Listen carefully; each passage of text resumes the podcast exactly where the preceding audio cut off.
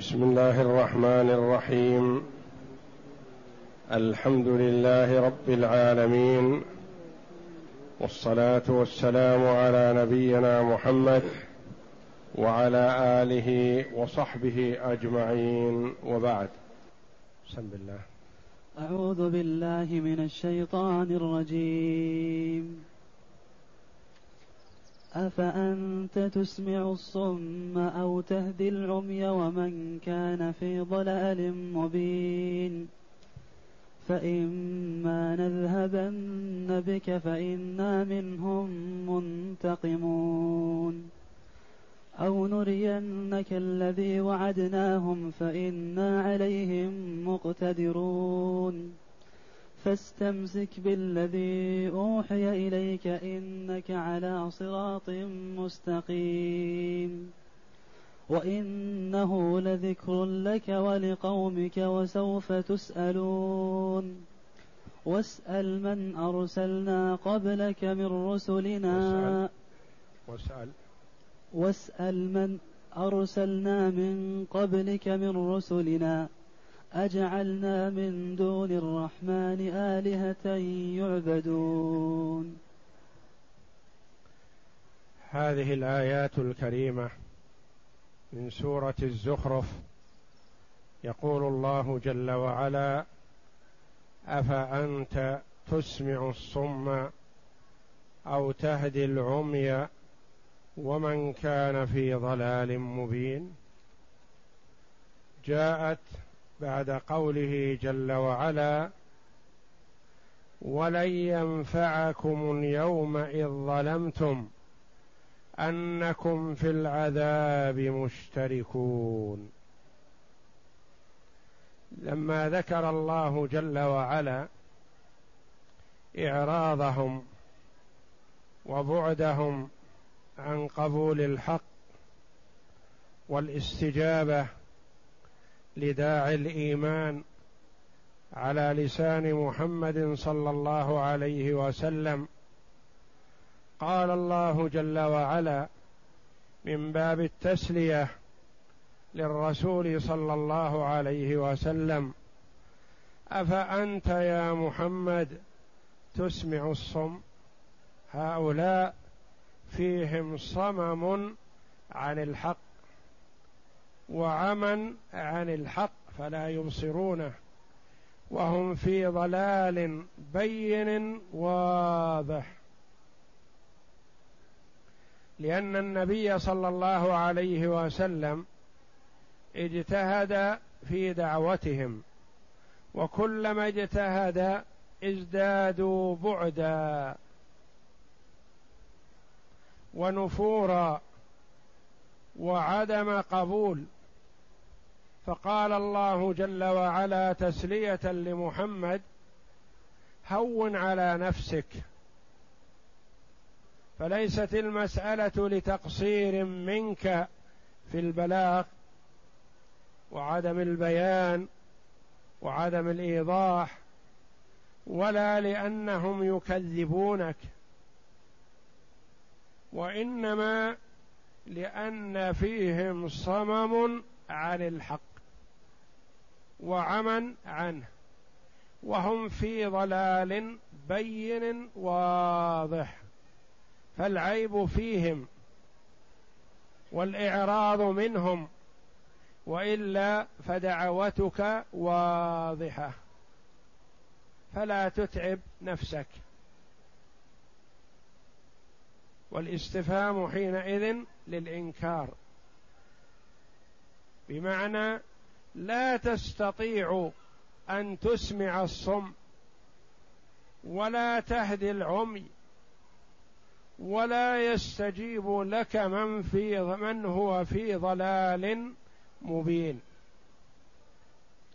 والعطف هنا لتغاير الجمل وإلا فالمعنى واحد.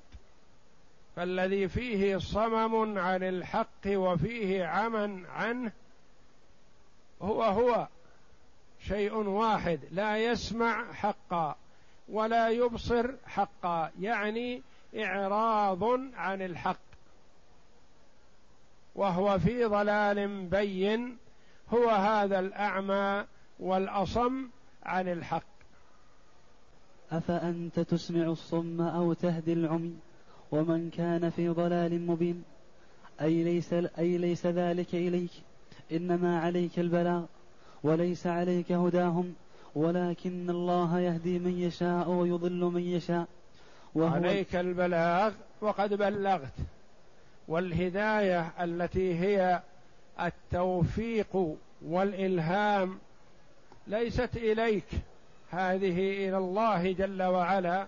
هو يهدي من يشاء. إنك لا تهدي من أحببت ولكن الله يهدي من يشاء. قد يقول قائل لم نفى الله جل وعلا عنه الهداية؟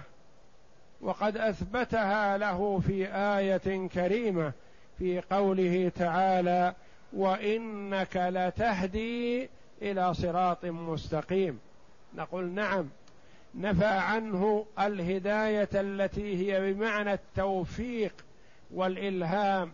هذه لا يملكها الرسول صلى الله عليه وسلم ولا يستطيعها وهي المنفية في قوله تعالى إنك لا تهدي من أحببت ولكن الله يهدي من يشاء. أما الهداية المثبتة له صلى الله عليه وسلم فهي هداية الدلالة والإرشاد والتوضيح في قوله تعالى وإنك لتهدي إلى صراط مستقيم أي ترشد وتدل وتوجه وتبين هذا إليك وإلى أتباعك والدعاة إلى سنتك على بصيرة. فهداية الدلالة والإرشاد للرسول صلى الله عليه وسلم ولمن اتبع سبيله وهداية التوفيق والإلهام. هذه لا يملكها مخلوق وإنما هي بيد الخالق جل وعلا. نعم. ثم قال تعالى فإما نذهبن بك فإنا منهم منتقمون. فإما نذهبن بك فإنا منهم منتقمون أو نرينك الذي وعدناهم فإنا عليهم مقتدرون. يقول جل وعلا عذاب هؤلاء المعرضين عن الحق محقق وواقع لا محالة وهم في قبضة الله. لا يستطيعون الإفلات.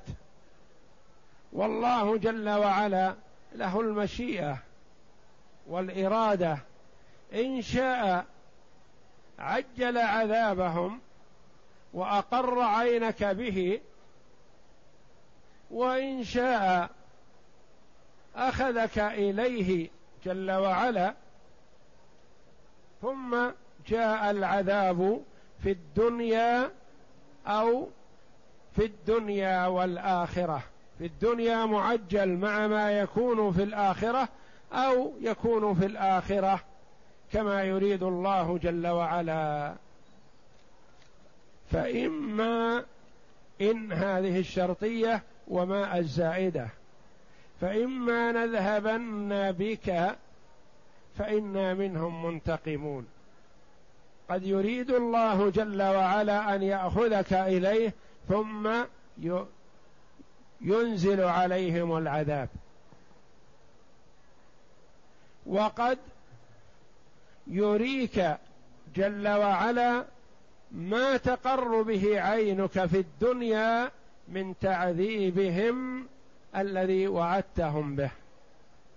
وقد أقر الله جل وعلا عين رسوله صلى الله عليه وسلم والمؤمنين بأن عذب صناديد كفار قريش في وقعه بدر الكبرى.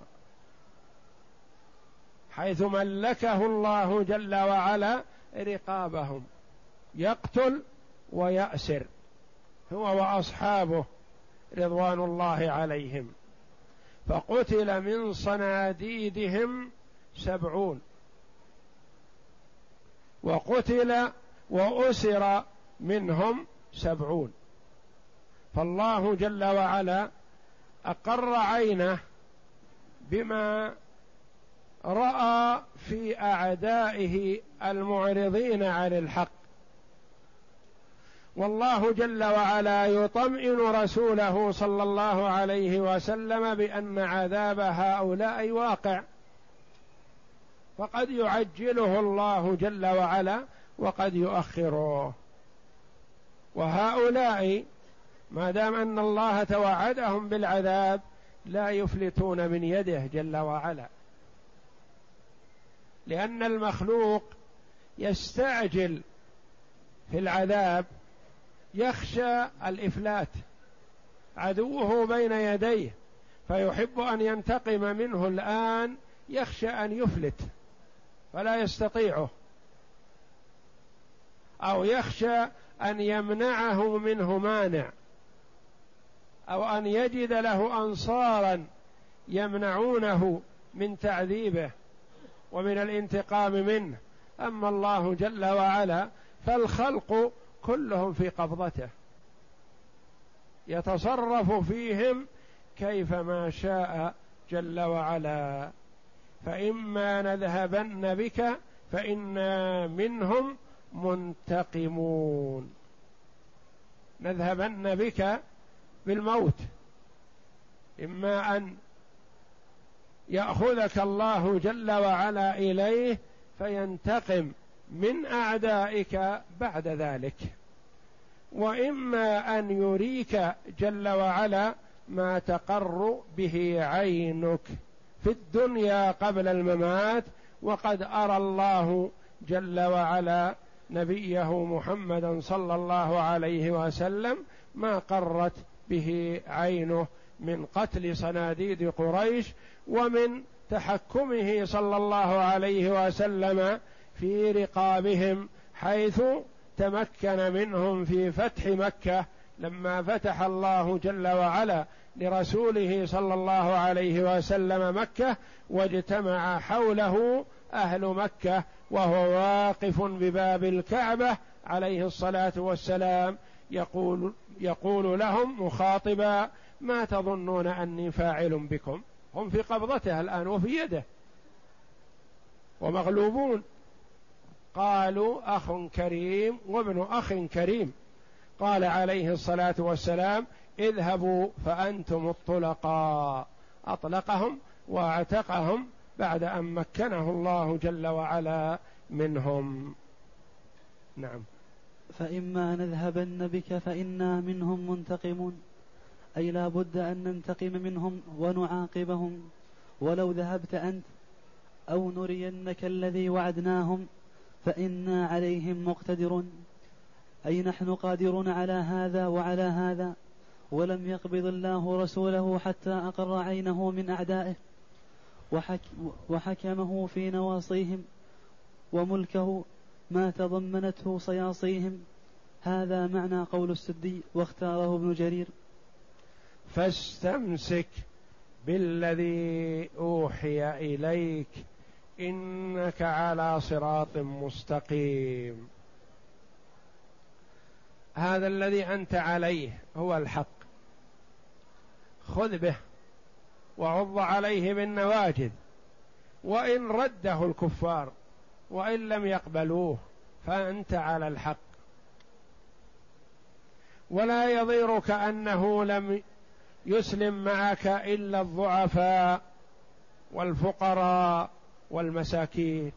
أنت على الحق. وتلك سنة الله في خلقه. أن الضعفاء والفقراء والمساكين هم غالبا الذين يتبعون الرسل صلوات الله وسلامه عليهم أجمعين. فاستمسك بالذي أوحي إليك الذي هو القرآن. خذ به وعض عليه بالنواجذ. وإن رده هؤلاء ولم يقبلوه إنك على صراط مستقيم إنك على طريق حق.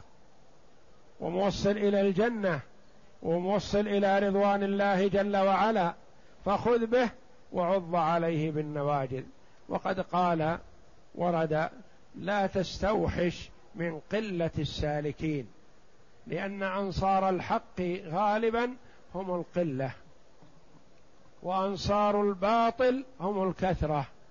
كما قال الله جل وعلا وإن تطع أكثر من في الأرض يضلوك عن سبيل الله. وقال تعالى وما أكثر الناس ولو حرست بمؤمنين فإنك على صراط أي طريق مستقيم طريق حق موصل إلى رضوان الله جل وعلا موصل إلى الجنة. فخذ به وعض عليه بالنواجذ وهو عليه الصلاة والسلام.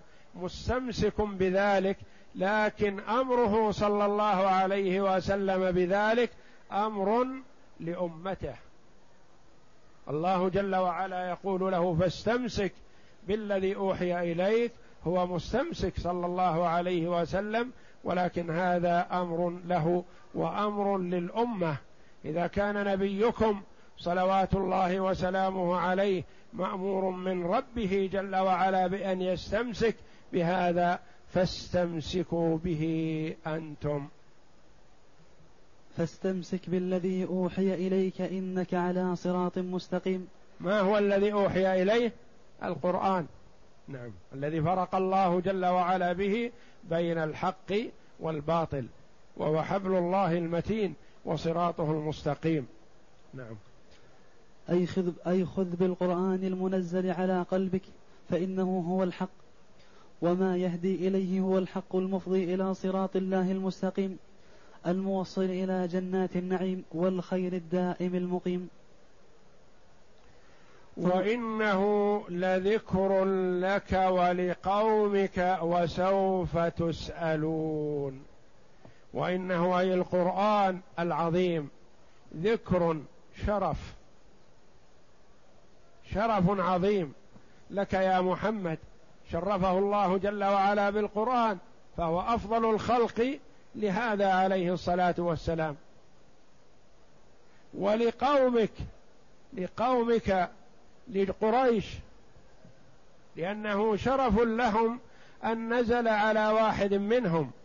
شرف لهم أن نزل بلغتهم ولهجتهم. شرف لك ولقومك العرب. جاء القرآن بلغة العرب. هذا تشريف وتكريم. شرف لك ولقومك أتباعك الذين اتبعوك شرف لهم القرآن. فالعجمي إذا هداه الله للإسلام فذلك شرف له عظيم. شرف لك يا محمد. شرف لقريش. شرف للعرب شرف لكل مسلم. ايا كان قطره وبلده. وإنه لذكر لك ولقومك. وهذا الشرف العظيم ستسألون عنه. هذا قول كثير من المفسرين. وإنه لذكر يعني شرف. وقيل وإنه لذكر لك ولقومك يعني يذكركم بالله يذكركم بالآخرة فهو ذكر أي تذكير وعظة. فمواعظ القرآن تذكر من له قلب حي وسوف تسألون. تسألون عنه متى؟ في الدار الآخرة. يسألكم الله جل وعلا عن هذا القرآن هل قمتم بحقه أو لا؟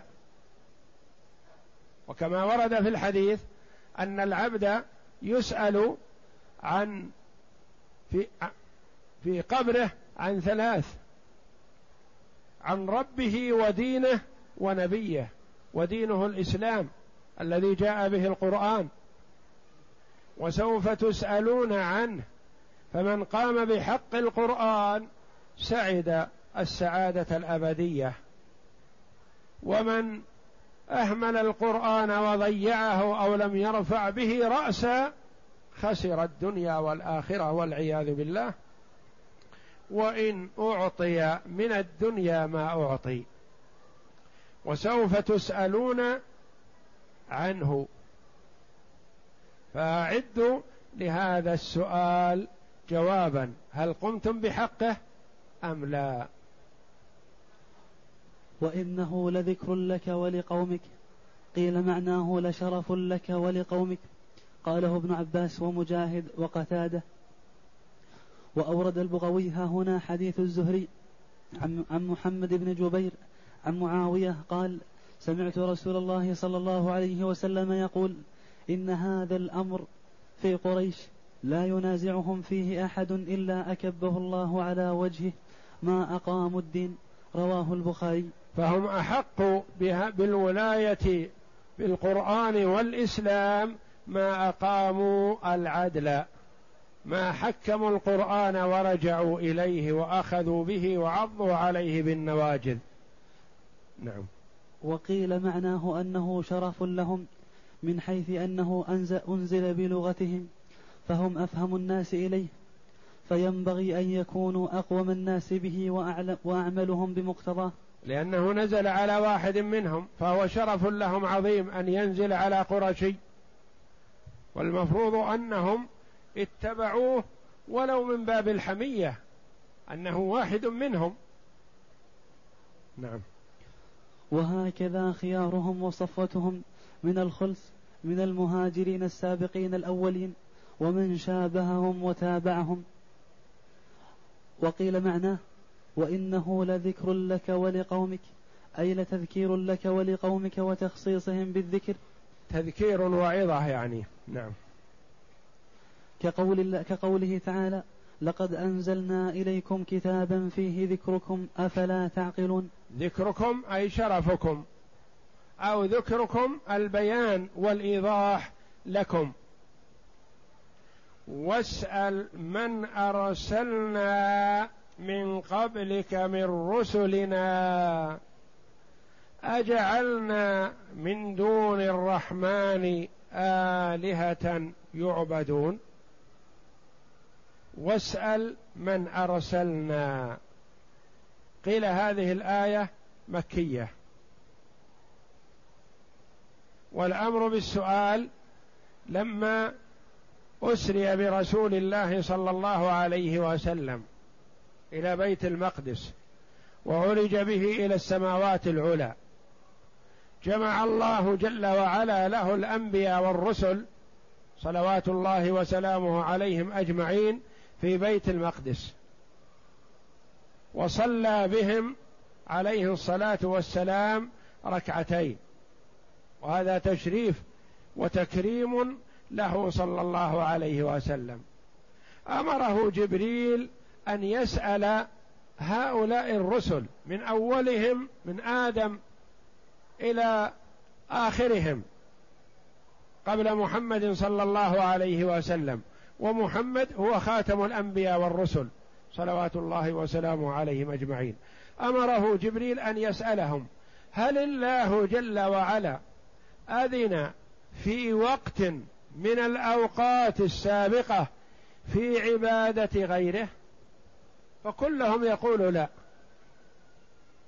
فروي أنه سألهم وروي أنه قال لا أسأل لأن الله لأنه عليه الصلاة والسلام هو أعرف الرسل بالله جل وعلا. فلا يحتاج إلى أن يسأل هذا السؤال. وقيل الآية مدنية وليست مكية. والمراد واسأل من أرسلنا من قبلك من رسلنا اسأل قوم وأتباع الرسل من قبلك وهم أهل الكتاب. اليهود والنصارى هل أنبياؤهم أباحت لهم أن يعبدوا مع الله غيره فسيكون الجواب قطعا لا. لأن الله جل وعلا لم يبح في وقت من الأوقات ولا في شريعة من الشرائع عبادة غيره. فكل الرسل من أولهم إلى آخرهم كلهم يدعون الناس إلى عبادة الله وحده لا شريك له.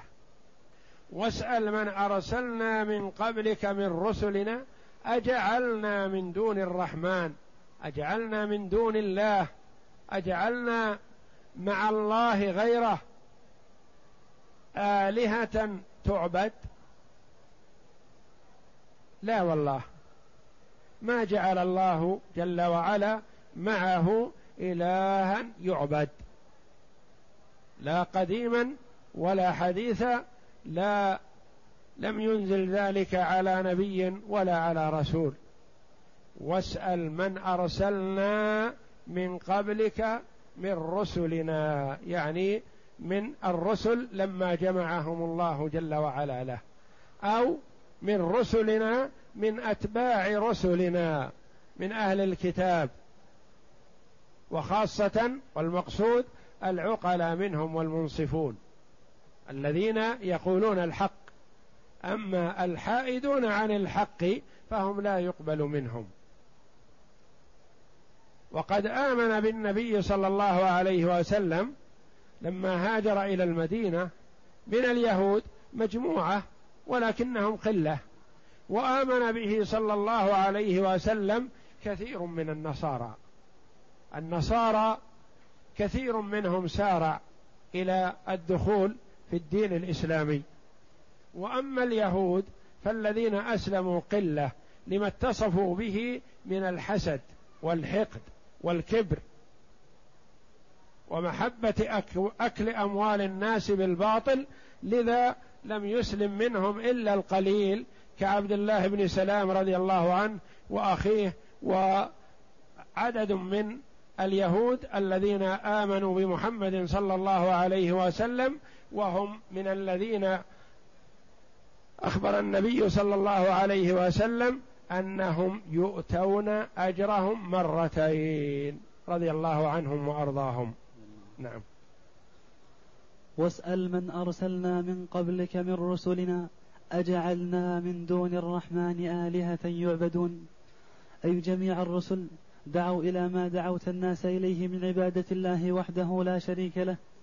ونهوا عن عبادة الأصنام والأنداد كقوله ولقد بعثنا في كل أمة رسولا أن اعبدوا الله واجتنبوا الطاغوت. كل الرسل هذه دعوتهم. ولقد بعثنا في كل أمة رسولا بماذا؟ أن اعبدوا الله واجتنبوا الطاغوت. فمنهم من هدى الله ومنهم من حقت عليه الضلاله. نعم. قال مجاهد في قراءة عبد الله بن مسعود واسأل الذين أرسلنا إليهم قبلك رسلنا. هكذا حكاه قتادة والضحاك والسدي عن ابن مسعود وهذا كأنه تفسير لا تلاوة والله أعلم.